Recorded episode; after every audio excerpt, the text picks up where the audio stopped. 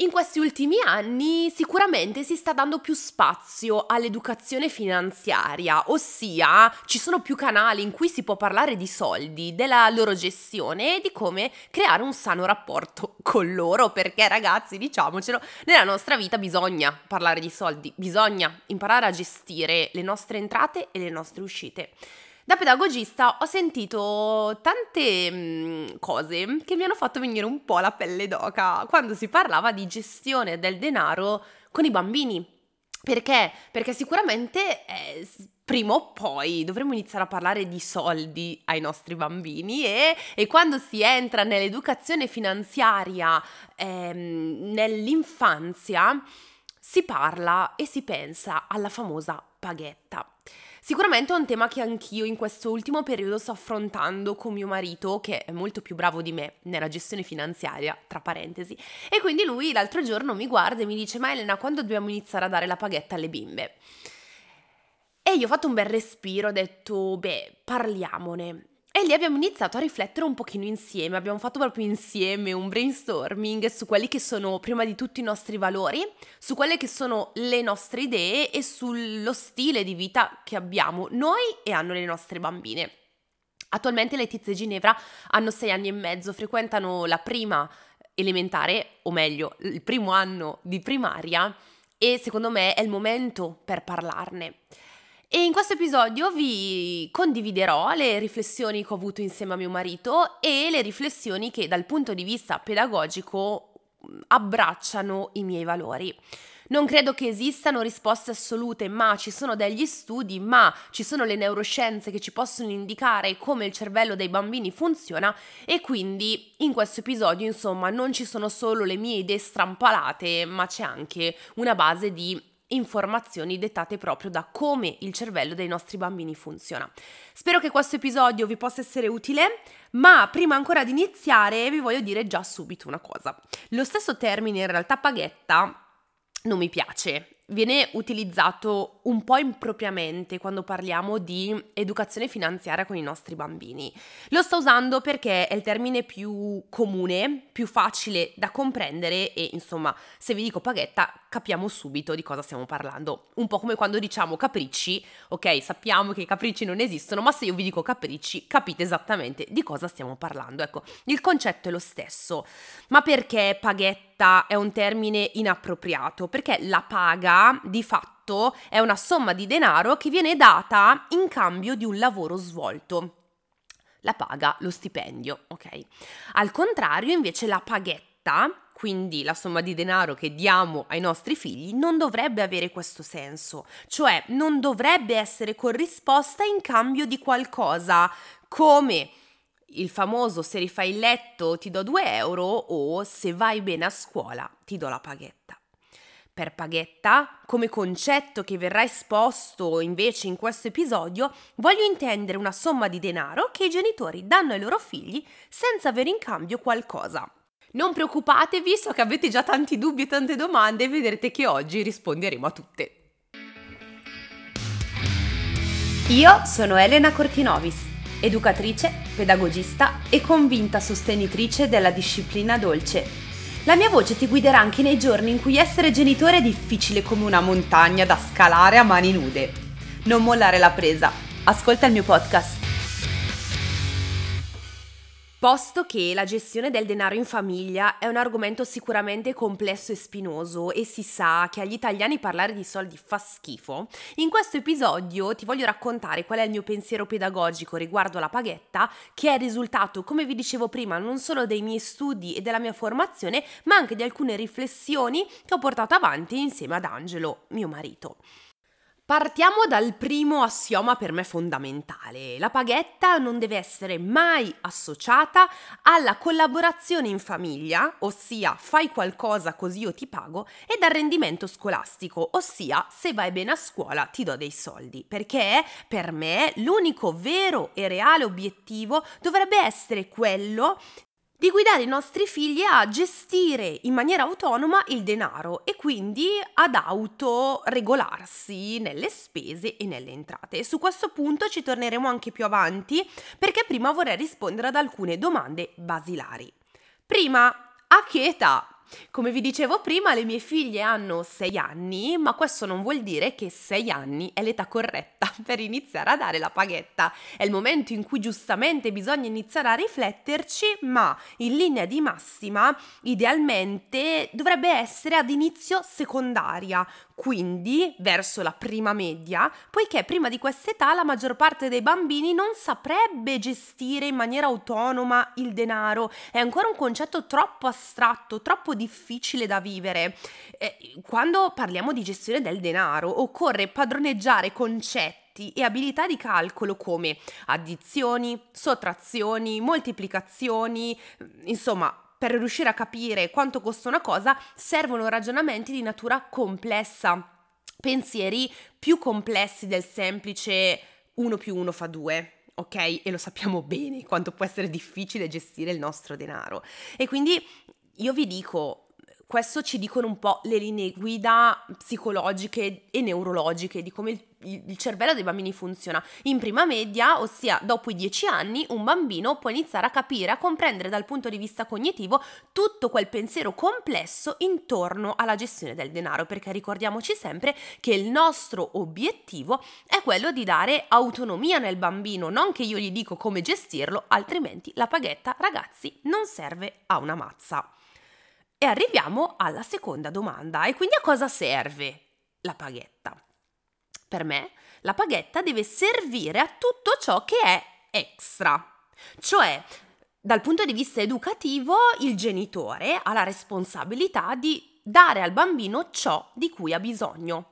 Quindi mangiare, vestirsi, qualche uscita, tutto ciò che per il genitore è extra, quindi non fa parte dei bisogni primari di un bambino, e sì, le uscite a 11-12 anni sono un bisogno primario, ricordiamocelo bene, ricordiamocelo bene, stiamo parlando di preadolescenza, eh, ok? È tutto ciò che è extra per il genitore, quindi se per il genitore, se per mm, le regole e i valori della famiglia, a quell'età il bambino può uscire per andare al cinema una volta a settimana e lui ci vuole andare due volte perché i suoi amici vanno due volte, la seconda uscita settimanale può essere pagata con i soldi della paghetta. Ma se io vado al parco e mio figlio vuole fare merenda, la merenda del parco non la pagherà con i soldi della paghetta, perché il cibo è un bisogno primario. Vuole fare la seconda merenda? ok, la seconda merenda te la fai con la tua baghetta, perché io la merenda te l'ho già, eh, ho già provveduto al tuo bisogno primario di dover mangiare. E questo per me è un concetto molto importante, no? Cioè la paghetta, cioè i miei soldi, me li gestisco come voglio una volta saziate, saziati i miei bisogni primari. E a quanto devo ammontare questa paghetta? Allora, è molto difficile rispondere a questa domanda e potete immaginare perché. Prima di tutto, ogni famiglia ha possibilità economiche diverse e se io vi dico 10 euro a settimana, per una famiglia 10 euro a settimana possono essere tantissimi o per un'altra potrebbero essere pochissimi. Perché? Perché non solo è in relazione alle disponibilità economiche della famiglia, ma anche allo stile di vita della famiglia, ai contesti nei quali questa famiglia vive, ai valori di cui abbiamo parlato prima. Se per una famiglia il bisogno primario di uscire con i pari può coprire tutti i giorni della settimana, capite bene che per tutto quello che riguarda le uscite ci pensa già la famiglia e non serve un extra. Quindi il quanto ammontare è relativo alla vostra unica situazione. Il consiglio che vi posso dare è questo, ovviamente più il bambino è piccolo, meno soldi servono, più ci si avvicina ad esempio ai 16, 17, 18 anni, ovviamente la cifra deve aumentare perché appunto le uscite, gli extra appunto aumentano. Meglio partire con meno soldi e poi eventualmente aumentare che partire a bomba con tanti soldi e poi dire no aspetta non ci sto più dentro, te li riduco. Ehm, non solo il quanto, ma vi, vi butto lì anche il settimanale o mensile. Anche qui ricordiamoci che più i bambini sono piccoli, più dando la settimanale gli aiutiamo ad avere una somma di denaro più piccolina in mano e più di facile gestione, mentre quando i ragazzi iniziano a diventare più grandi si potrebbe anche valutare un mensile. Potete andare tranquillamente, secondo me, almeno questo è un pensiero che mi sto facendo anch'io, avanti col settimanale oppure valutare insieme al ragazzo e mi raccomando in adolescenza è fondamentale parlare col ragazzo e dire ok se tu prendi x euro a settimana se ti serve se sei più tranquillo nell'averlo mensile i tuoi x diventeranno XXXX e te li do una volta al mese al posto che una volta a settimana. Quindi qua ci può essere una riflessione col ragazzo in base ai suoi impegni. Alle medie, quindi nella secondaria, comunque stiamo sul settimanale che è sicuramente più semplice da gestire. Più semplice da gestire fino a un certo punto. Perché? Perché la domanda che mi viene fatta più spesso è: e se poi il bambino non sa gestire la paghetta? Se la spende tutto, tutta subito? Se compra cagate che a me fanno schifo? Se ogni volta sfora i soldini che ha e, e chiede più soldi perché i soldi non bastano? Ebbene, sicuramente all'inizio tutto questo fa parte del gioco. Ricordiamoci bene che per imparare, per essere autonomi, dobbiamo sbagliare. Dobbiamo ritrovarci dopo due giorni ad aver usato tutta la paghetta della settimana e dire, eh, devo rinunciare al gelato in più, devo rinunciare ad andare in piscina la volta in più perché dopo due giorni ho finito i soldi. Questa non è una punizione, questa è una spiegazione delle conseguenze. Se tu hai 8 euro a settimana e sei uscita il giorno stesso e hai comprato 8 euro di caramelle, sono finiti questi sono i soldi, puoi spalmarti le caramelle in una settimana, ma questi sono i, è, è, questo è, è, proprio gestione economica, no? È un lavoro che tra parentesi ancora noi adulti spesso non siamo in grado di fare, ci arriva lo stipendio, lo spendiamo tutto in due giorni e poi diciamo, e mo, eh, piano piano, io mi ricorderò sempre ragazzi il mio primo stipendio da educatrice, io il giorno dopo sono andata a comprarmi l'iPhone nuovo, il mio primo stipendio è durato un giorno perché per me ricevere quella cifra che facevo part time, quindi non era sto cifrone, ma per me era, oh mio Dio, mi rompo il mio salvadanaio e con quello che manca eh, mi compro l'iPhone perché sì, il mio primo stipendio non poteva eh, eh, coprire tutto un iPhone intero, me ne servivano quattro più o meno.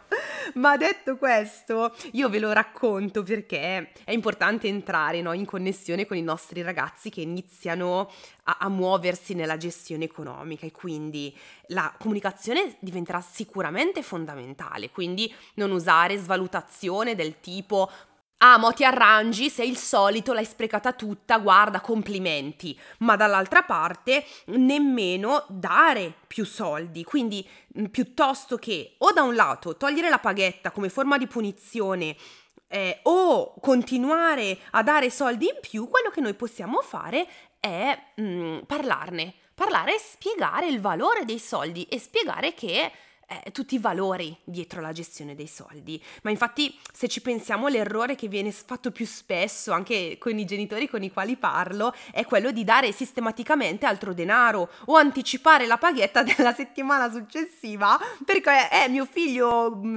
brucia tutti i soldi in due giorni e quindi gliela anticipo e non gliene sto dando di più, gliela sto solo anticipando. Eh, però questo capite bene che fa perdere ogni valenza educativa allo strumento della paghetta e anzi induce ancora di più a un comportamento poco attento e responsabile. Virgolette, tanto mia mamma me ne dà ancora, tanto mio papà me ne anticipa altri e così via. Bisogna, ovviamente, come vi dicevo prima, resistere anche alla tentazione di togliere la paghetta o diminuirla come punizione per i comportamenti sbagliati o allo stesso modo di aumentarla come forma di premio. La disciplina dolce si discosta dall'utilizzo di premio e punizione anche quando parliamo di soldi, perché nella punizione ovviamente entriamo in tutte quelle logiche di rabbia, di svalutazione, di ehm, insomma tutte quelle emozioni difficili da gestire per un ragazzo che si sente una, tolto un suo diritto e nemmeno come premio perché come abbiamo detto all'inizio la paghetta non viene data in cambio di qualcosa. I soldi della paghetta non devono diventare merce di scambio, né l'obiettivo dei propri comportamenti, né l'oggetto di possibili ricatti. Non posso pensare o far pensare a un ragazzo faccio il bravo così mi pagano. È sbagliato. Io devo fare il bravo, tra virgolette, ok? Perché perché seguo i miei valori, ma di questo ok, ne abbiamo parlato tantissimo, riascoltatevi tutti i vecchi episodi del podcast che questo tema l'abbiamo trattato, è il fondamento della disciplina dolce, quindi capite che non potrei dirvi diversamente. Vorrei anche eh, toccare un tasto dolente, perché? Perché vorrei rispondere anche alla domanda, ma la paghetta è diseducativa? Ma posso evitare di dare la paghetta? Allora, potete evitare di dare la paghetta? Eh, pensateci. Nel senso che io credo che comunque darò la paghetta alle mie figlie perché è proprio un modo per responsabilizzarle e per non ritrovarsi poi davvero al primo stipendio senza essere in grado di mh, mm, gestire i loro soldi. Mi ricordo sempre mio marito che mi dice che una volta un suo collega gli ha detto eh, fino ai nove anni tu sei, mm, cioè, sei pieno di amore dei tuoi figli, dopo diventi il suo bancomat. E questa cosa detta in maniera molto simpatica mi ha fatto riflettere, cioè io non voglio essere il bancomat dei miei figli. Io non voglio che quando hanno bisogno di qualcosa, mamma mi servono 50 euro, così, e, non, e, e, e loro non pensano al valore dei soldi. Quindi per tutto quello che riguarda i loro bisogni primari, il giubbino, le scarpe, se vorranno il motorino, ci sono. Ed è giusto, secondo me che sia così, adesso sto riflettendo ad alta voce con voi, no? Però per tutto quello che è il resto, quindi io ti do il motorino e boh, sparo, eh, non, non, non ne ho idea di come sarà tra dieci anni. E 50 euro a settimana di benzina, no, è tantissimo. E 10 euro di, di benzina, non so quanto costerà la benzina tra dieci anni. E x euro di benzina a settimana. Se tu vuoi uscire di più, vuoi più, far più chilometri, vuoi di qua, vuoi di là, ok, la benzina in più la, la paghi con i tuoi soldi, cioè mi sembra un, ragionamento che segue un, un, po' i miei valori, no? Un po' i miei valori di insegnamento. L'autonomia, l'indipendenza sono tutti valori grandi della disciplina dolce e io non voglio far vedere i soldi come qualcosa di negativo alle mie figlie, costruendo insieme a loro un sano rapporto con i soldi. E secondo me questo passa dalla paghetta. Detto questo, l'altro giorno mi sono incappata in uno studio fatto da un gruppo di ricercatori, adesso leggo, eh, un gruppo di ricercatori dell'Istituto di Ricerche Farmacologiche Mario Negri e dell'Università Cattolica di Milano ha studiato su un campione di 989 quindicenni lombardi la relazione tra la paghetta e cinque comportamenti a rischio. Fumo, alcol, binge drinking, eh, cannabis e gioco d'azzardo. Il risultato è stato che chi riceve la paghetta e può disporre di più di 10 euro a settimana, tenetevi forte, ha una maggior probabilità di assumere comportamenti a rischio. Quindi si diventa, con la paghetta, più facilmente fumatori e consumatori di abitudini di alcolici di alcolici. Che poi, vabbè, vorrei mh, mm, saperne di più di questo studio, ma non ho trovato di più. Quindi ci fermiamo a questi mille ragazzi che eh, senza percentuali mh, mm, hanno aumentato il rischio con la paghetta è un po' fatiscente, ma, ma, ma, ma, visto che anche a voi capiterà magari di leggere articoli del genere, ne ho preso uno a caso come spunto per farvi riflettere su una cosa importante. Ricordatevi che noi siamo genitori che stiamo portando avanti un approccio rispettoso e quindi stiamo creando un ponte comunicativo con i nostri figli davvero potente. Rispetto a genitori che crescono con la disciplina tradizionale senza se e senza ma, senza porsi il dubbio che forse c'è qualcosa di diverso e continuano a usare strategie punitive e minaccianti nei confronti dei figli anche quando si parla di gestione del denaro, dove i figli per paura potrebbero fare delle cose gravi di nascosto eh, senza dirlo ai genitori appunto per paura di minacce, punizioni eccetera eccetera, noi comunque ci stiamo impegnando tanto con i nostri errori con le nostre fatiche, va bene, ok, ma ci stiamo impegnando a costruire un rapporto di ascolto reciproco. E questo non vuol dire che con i vostri 5 euro di paghetta una volta si prenderanno un pacchetto di sigarette e proveranno a sperimentare qualcosa di eh, illecito per il genitore, ok? Mm, ma vorrà dire che se lo faranno potranno parlare delle loro emozioni con noi con noi che potremo guidarli verso ragionamenti, verso riflessioni che li porteranno a prendere decisioni consapevoli. E quindi un motivo ancora in più per credere nella disciplina dolce, secondo me, è questo. Sarebbe più facile non dare la paghetta? Sì. Sarebbe più facile utilizzare la paghetta come il Babbo Natale a tre anni? Sì. Se non fai il bravo, Babbo Natale non ti porta i regali, se non fai il bravo io non ti do la paghetta. È più facile, sì, perché il genitore si sente in mano uno strumento potentissimo, perché a 12 anni se tu lo minacci con la paghetta, probabilmente quello che gli chiedi lo fa. Lo fa alla luce del sole e poi nell'ombra cosa fa? Sotterfugi, bugie. La cosa che mi fa più paura pensando all'adolescenza per me sono le bugie. Perché so che le mie figlie me le diranno e non è come adesso che io le sgamo quando mi dicono le bugie. A 12 anni, a 13 anni probabilmente non le beccherò più. E questo ragazzi mi fa paura perché nessuna strategia educativa può evitare qualche ribellione in adolescenza. Ci saranno, lo sappiamo. Ma ma la mia spinta grande verso appunto un approccio che rispetta i bambini è questa, è pensare che io gli voglio dare gli strumenti, io gli vorrò dare la paghetta, perché io le voglio rendere indipendenti, perché so che così le sto aiutando. Poi gli studi ci dicono che c'è maggior rischio a provare la macchinetta ciuccia soldi oppure a provare una sigaretta. Va bene però magari i miei figli me lo diranno, le mie figlie me ne parleranno. Mamma, tu cosa ne pensi? Parliamone insieme. Il grande valore della comunicazione è questo. Io ti do la paghetta e al posto che minacciarti parlo. Parliamo dei pro e dei contro delle spese che hai fatto. Io ci sono e col mio esserci non vuol dire che ti do soldi in più ma il mio esserci ti guida verso una miglior gestione economica la settimana dopo, il mese dopo, i mesi dopo. Io ci sono nel darti pazienza, nel dirti capisco che può essere difficile all'inizio. Io non ci sono come amica. Io non sono la tua amica che ti dico, vabbè, si sperpera i soldi, poi chiediamo al papà di darcene altri. Non è questo. Io sono tua mamma, Angelo è tuo papà e noi ti guidiamo in una sana consapevolezza. Quindi sbaglierete? Sì. Sbagliamo anche noi ed è un po' il fulcro anche questo della nostra disciplina dolce. Ma, ma insieme cerchiamo di capire quali sono i nostri valori.